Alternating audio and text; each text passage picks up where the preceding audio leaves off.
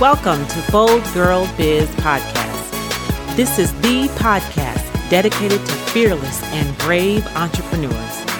I'm your host, Robbie Walls. So consider yourself one step closer to success. Why? Because you're going to hear lessons learned through failures, setbacks, and sometimes laughable moments in business, and the resilience it takes to get back up, shake it off, and move you from failure to success as a way to grow your business and build income. Let's go. Hey, welcome everyone to Bold Girl Biz Podcast. I'm your host, Robbie Walls. I'm fascinated about today's guest. Let me tell you, she is a transformational leader in the field of human behavior and personal development. She helps entrepreneurs and high performers get to where they want to be in a short period of time. She has trained top athletes in the winner's mindset with Bob Reese, the former head trainer for the New York Jets. She also coaches entrepreneurs starting businesses to professional golfers to develop the right mindset to win tournaments and even win Golfer of the Year. Here to talk Bold Girl Biz is a bold girl talking biz. Let's welcome Lisa Schermerhorn to the show. Hi, Lisa. Hi, thank you so much for having me. Oh, I am so excited to hear about your journey.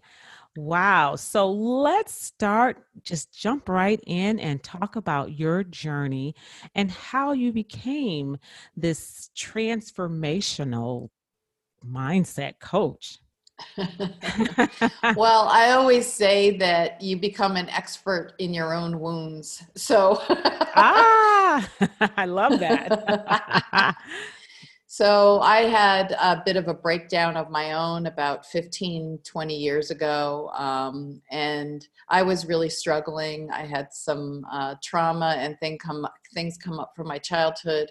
I was going from therapist to therapist to therapist. No one was helping me. Uh, I didn't want to go on meds. That was just my own personal choice. I decided that I really wanted to do this for myself um, that I wanted to get to the root cause. And someone had suggested a hypnotherapist. Mm. And I went to the hypnotherapist and I found that I started to actually feel better. And then I wanted to study everything that she had studied. So I went to all of her teachers because she was a Reiki master, she was a hypnotist, mm. she was she studied all kinds of really cool stuff. And then I realized after I did all that, I couldn't be her. I had to figure out who I uh-huh. was. yep. and that's what we're all doing, trying to figure out who we are. Yes. Exactly. So she was the inspiration and the start of my journey. Um, that's taken me all around the world with different teachers everywhere. And I just found that the more I learned and the more I studied, the more I had the ability to help others. And it just started to snowball. Mm, and so that would be tapping into our subconscious mind. Exactly. Exactly. What I discovered is, and we actually have, there's more, but five major brain frequencies that we we move in and out of. And when we're born, we're born in a state of delta, which is a very big, long, slow wave. Mm-hmm. And if you think about what newborns have to learn, newborns have to absorb enormous amount of information um, from light color emotion sound y- you name it. And then you move into the wave of theta which is where you're at in about elementary school. Again you're absorbing large large amounts of information. About high school you're an alpha and alpha is that meditative state or when you're driving and you don't remember how you got there you're uh-huh. generally uh-huh. in that alpha state. and then where we're at right now is beta. So when you go to therapy or you're doing any kind of work on yourself, people are generally in beta. And the problem with that is that the information is stored at much deeper levels. Hmm. So, what I do is I just help people go back into those states where they can access the origin of their information to get to the root cause. We release the emotion because you can't release what happened. um, but you can Mhm. release the way you feel about it. And when you change the way you feel about something, that can exponentially change the trajectory of your life. Because suddenly, when you go into victim that something happened to you, and suddenly you look at it from a neutral perspective as an adult instead of a frightened child, it changes your lens of how you see the world. Hmm. So, so when uh, someone has a trauma in their life, do they, I guess, lock that in and it becomes a block, or how does that, um, I guess, you know, because so sometimes when people have a trauma, they always have a fear behind it, or they don't know it's there, and something is um, kind of blocking them. Is that correct? Well, what happens is, let's say you have a trauma Mm-hmm. um, and you had it pretty young. Yep. So, and then you made a decision about that. Oftentimes, we make something called a vow. I'll never let someone take advantage of me again, Uh huh. Yeah. Or I'll never trust anyone again. Yeah. Well, that vow becomes a mantra.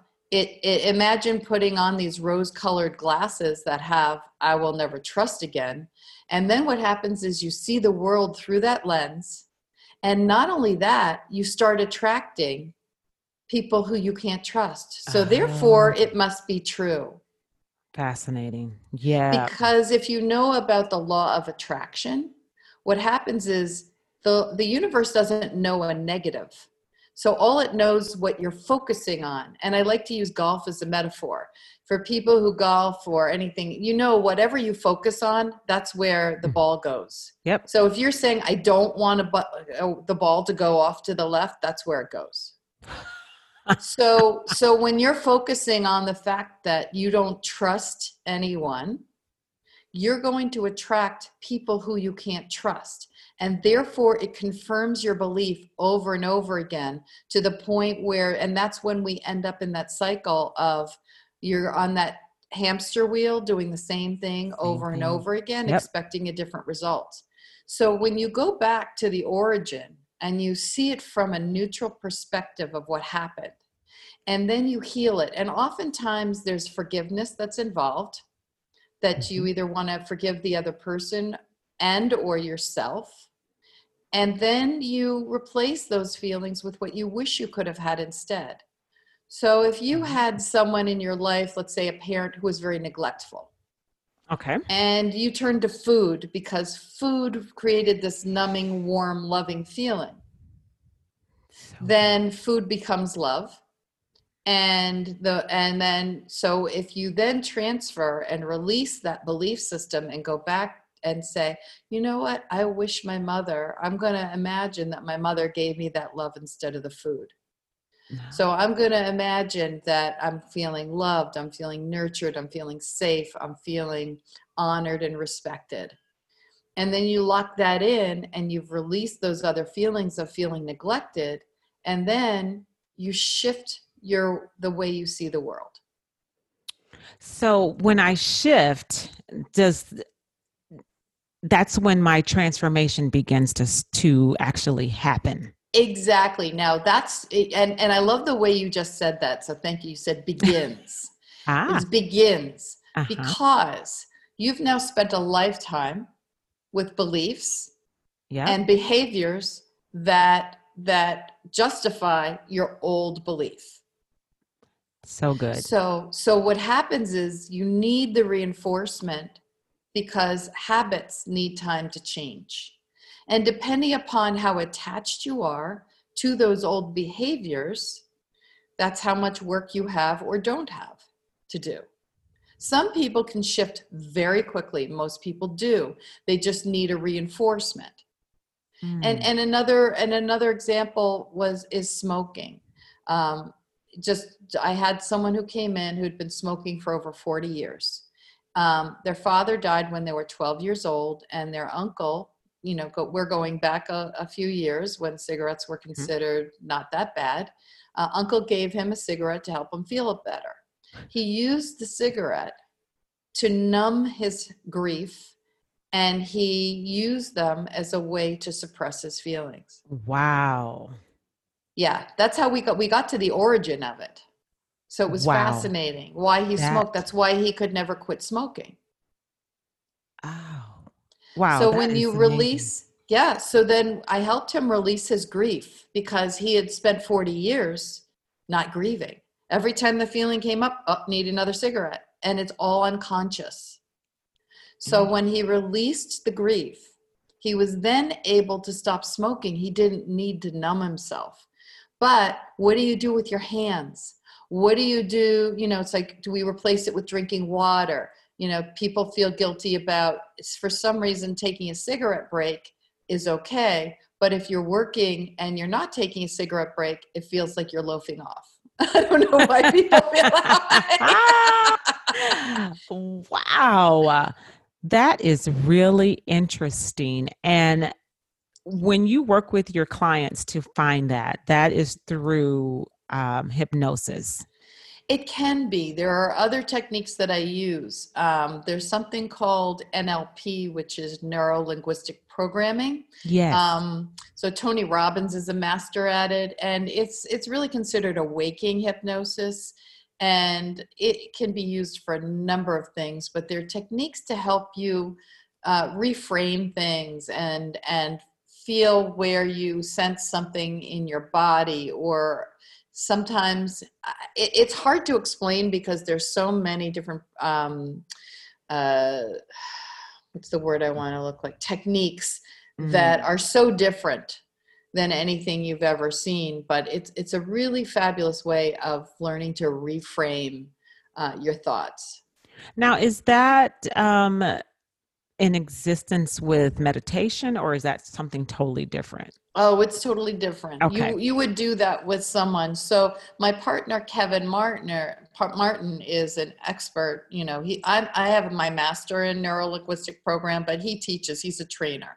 Ah. and um, he's pretty remarkable at you know those kinds of thing uh, of training people. And it's really about having conversation. Or we train people in sales to to create. Uh, NLP will help you create better rapport create better trust with um, potential clients so that if you're in sales you can increase your sales but because most of the time it's you, know sales are relationship based That's right. hmm And uh, so let's talk about the athletes that that you have helped to, Mhm. uh, I guess, succeed beyond their expectations. Talk a, a little bit about that. That is just absolutely fascinating to me. Well, I, I love working with athletes, especially golfers, because golf is a metaphor for life because it's a game of absolute perfection. Yes. You can play tennis, you can play go- you can play tennis, you can play basketball, and you can have a swing and barely hit the ball but still make a point. With golf, it's you you need to hit it with precision. And Mhm. it and it can be a maddening game so people's personalities come out in the game. I see And that. so you can see if people have anger issues or trust issues or whatever it is. So, you know, for me, it's it's a beautiful challenge of helping people not only with their game and and I don't help with technique. You, know, go to Golf Pro for that, right. but I help with the mindset behind it. Now, for instance, I worked with a, a professional golfer who um, 20 years prior had gone to a uh, tournament in Pennsylvania and he just had a bad day. And his golfing game had formerly, uh, his putting game had been the best part of his golf game. okay. And he had a bad day, and someone walked up to him and said to him, Gee, it's too bad that you don't know how to putt, because if you did, you'd be a phenomenal golf pro. So it's amazing what the unconscious mind does. It locked that in. He Oh, believed it, and for 20 years, no. he could not putt. And it was the most maddening, frustrating thing for him. It- he just, he could never. And so I worked with him for an hour and a half. He went out, played nine holes, and he then called me and said it was the best game he played in years. just in an hour and a half. In an hour and a half, because all we did was we asked the subconscious mind to go to the root of why you can't putt. Oops, oh, oh my god i didn't even realize that it's amazing and you That go to those events and and what's even fascinating is i mean th- this is with athletes you know you'll find that i had someone who was really struggling over a six foot putt to a point where they were sobbing in my office. And then you come to realize it's not about the six foot putt. Mm. so so then you help people really go into whatever is bothering them. And so people will come and and do the work without even realizing because these are people who might never want to go there or might not even know to go there okay. Yeah. Because how would you know? you don't know You and that's the thing that i love about this work so much is that it's never the same it's individualized um i just and and i you know people now now this is a fascinating thing that people don't realize that when a child is in utero it can feel everything the mother feels so if the mother has been in a situation where their safety is compromised or they're frightened or whatever that is, the fetus can feel that. Uh, And if the mother was going through a period of maybe they were unsure whether or not they wanted to have this child, that child can be born with the feeling of not being wanted and never understand why. oh Because let's say once the child comes into the world, they're loved or not. So I've actually taken people back to the feeling in utero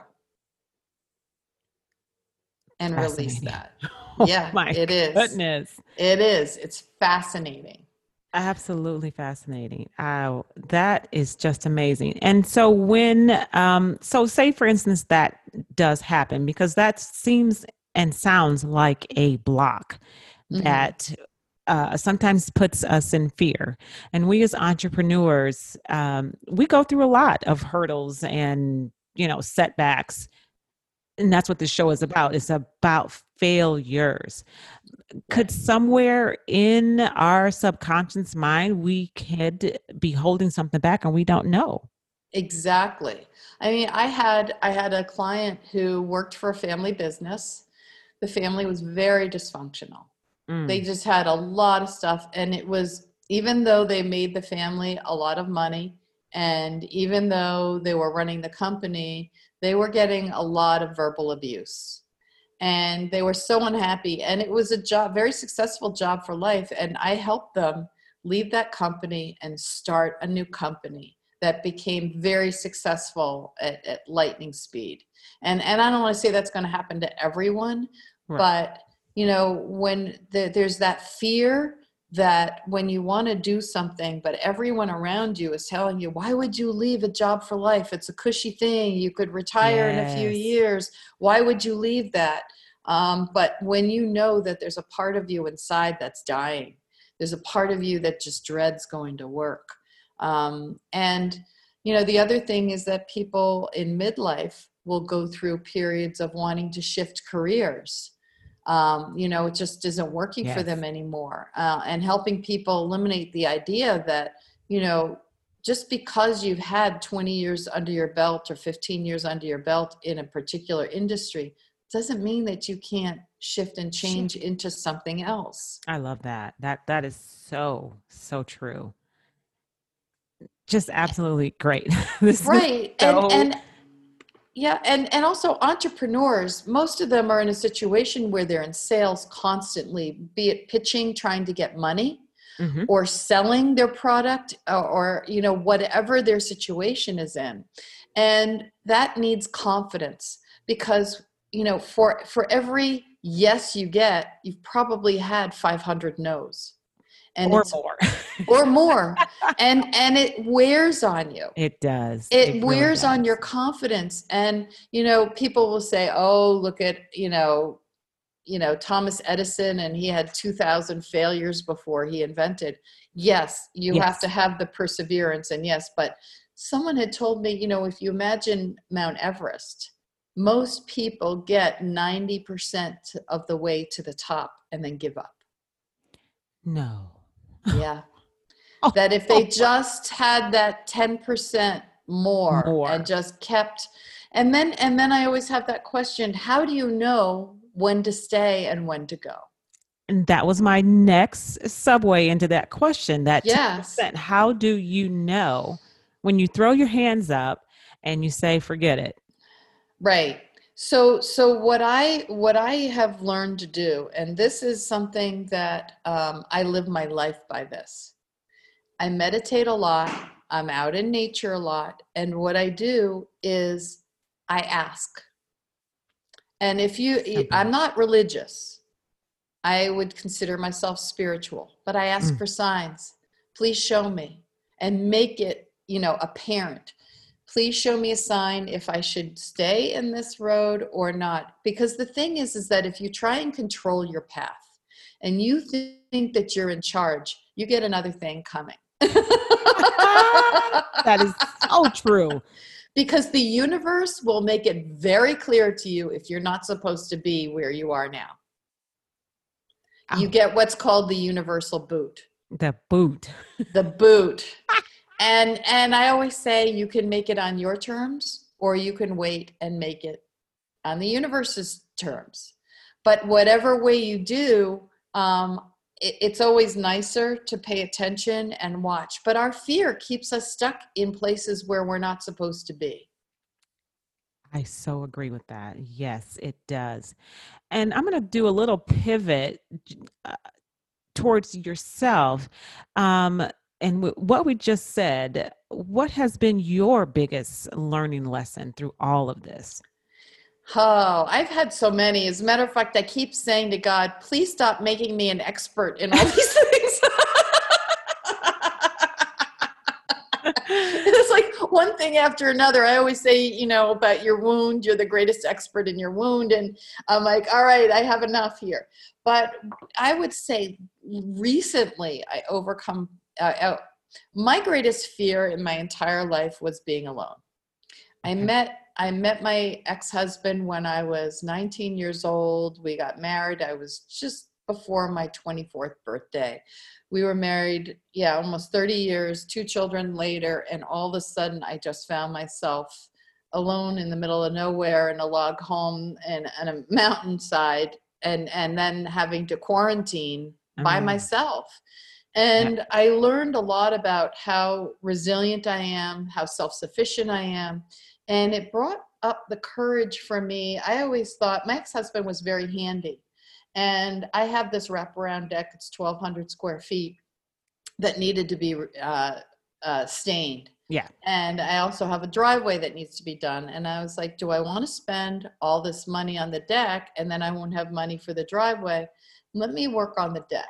And I'd never dealt with a, a power tool before in my life. I had a friend who loaned me a belt saw, a belt sander, and I got knee pads and a face mask and earplugs. And uh, for a month, I was sanding down on my hands and knees, sanded the entire deck. I was scared to death, had no idea what I was doing. I videotaped the whole thing so Oh. that I could hold myself accountable. I was actually posting my progress. And then I found, uh, and then I stained it, and I had to deal with the weather. I had to deal with blisters and splinters. And because once you stain Mm. and then it rains, you have to stain the whole side again. Oh, And I remember at one point I stained one entire side and then it started thundering. Not, oh. no, Oh. sanded. And then Uh-huh. I, I went into a panic and there was a whole thing that happened where the painting pole I was working with snapped. So I had to get on my hands and knees and stain and and then and then it never rained. The thunder just rolled away. oh wonderful. and it was pitch black. But anyway, the lesson in that for me was I realized that I was capable of doing far more than I thought. And I pushed myself, and this is something that I do often in my life, is I push myself out of my comfort zone. I always push myself to do something that would, you know, scare that I'm scared of. that you're scared of. I uh, Yep. and the thing is, is that what I will tell you is after doing that deck, I'm not the same person.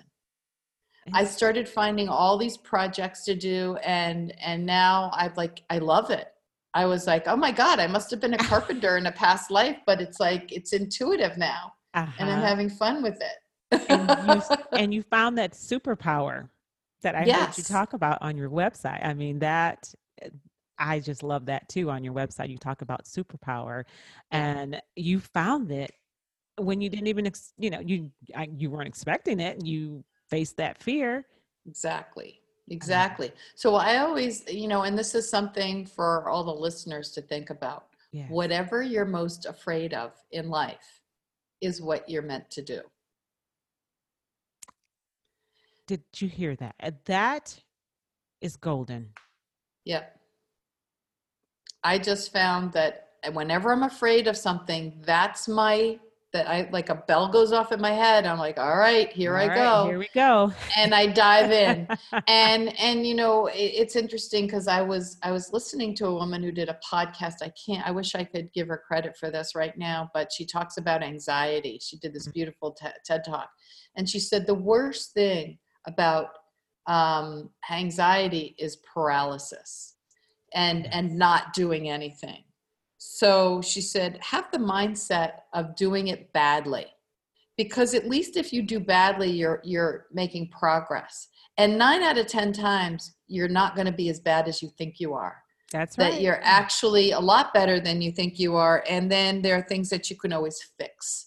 But the paralysis and not doing anything is far worse. Far worse and that is what being a bold girl biz is all about. I mean, exactly. it is walking and talking and doing what you are afraid to do. Step out and be bold. Ah, that's I just love this. I am just I have just been really fascinated with this entire conversation. Thank you so much. But before we get ready to go, tell us how the audience can get in touch with you. Okay. I have, um, you can reach me through my website, and it's lisaschermerhorncoaching.com, and it's S C H E R M E R H O R N. Um, you can also get me on my LinkedIn, which is also uh, Lisa Schermerhorn. Um, and I also have another LinkedIn profile, which is Peak Performance Mindset Coaching. Um, and I'll put all of this in the show notes too. Yeah, and I I mean I can leave you my my email and my phone number as well if people have questions. Sure, and the other thing is I work with people all over the world. This doesn't have to be done in person. That's the thing. I just did a session with someone in Australia, someone in Nairobi, Kenya. And that has been one of the gifts of this wow. whole COVID thing is the networking has just expanded exponentially and I have worked with you, and I am in St. Louis, and you're in the mountains in a beautiful cabin, mind you, beautiful log cabin, and you're in Vermont. So definitely remote. Yes. Well, this has been phenomenal. Diving into the subconscious mind.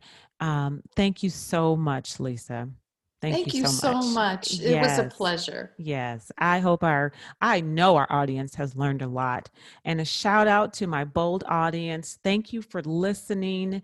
And if you're hesitating, thinking about starting a business, or you find yourself doubting your best self, I'm here for you. And so is Lisa. Um, email me at robbie at robbiespeaks.com and I will definitely answer you back. And until next time, Bold Girl Biz, thank you so much for listening. Hey, thanks for listening to Bold Girl Biz. If you've enjoyed today's lessons learned, leave us a comment or review. And for today's show notes, head over to boldgirlbiz.com and click podcast. While you're there, you'll find tools to help you power through your journey to success to achieve your goals. Always remember I believe in you. You are powerful and you are bold. See you soon.